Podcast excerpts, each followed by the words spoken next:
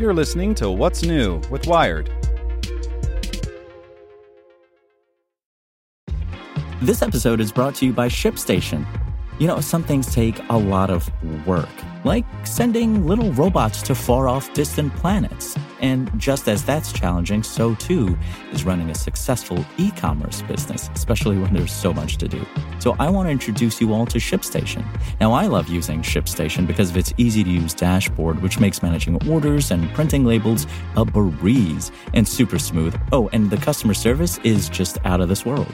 It's exactly what you need to help grow your business. Sign up for your free sixty-day trial at ShipStation.com slash technews. That's ShipStation.com slash technews. News.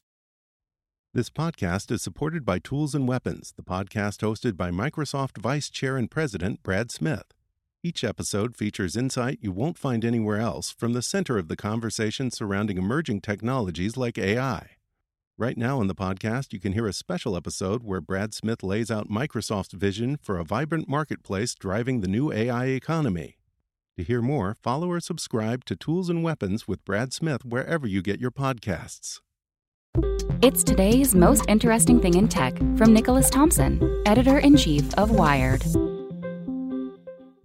Support for this podcast and the following message comes from T D Ameritrade. Meet their newest trading platform, Think or Swim Web. It has all the essential tools and strategies in a streamlined interface. No download necessary. Think or Swim Web. Trading streamlined. Visit tdameritrade.com slash think or swim web to get started. The most interesting thing in tech?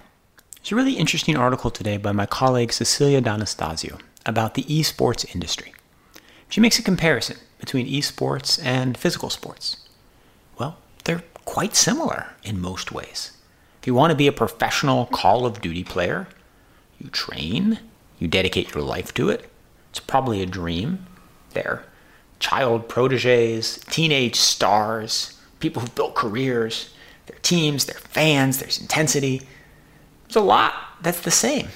And there's a lot of money being made. There's huge money in people watching and the actual events. But there's one crucial difference, one thing that Cecilia points out that changes a lot of it. And that is, in, say, professional basketball, nobody owns basketball. Nobody owns the fundamental I P. Whereas in esports, they do. If you play professional Call of Duty, well, professional Call of Duty is owned by someone.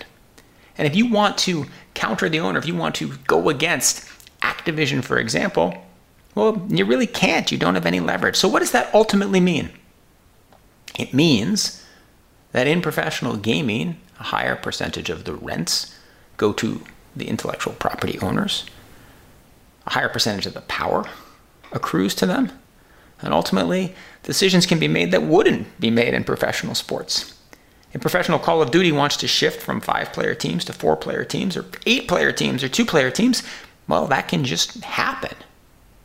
Professional basketball, well, it's going to be five v five. It's much harder to go, six v six. There are, of course, advantages to being an esports professional, much less likely to get a concussion, all kinds of other things. But Cecilia points out a very interesting comparison and a very interesting difference.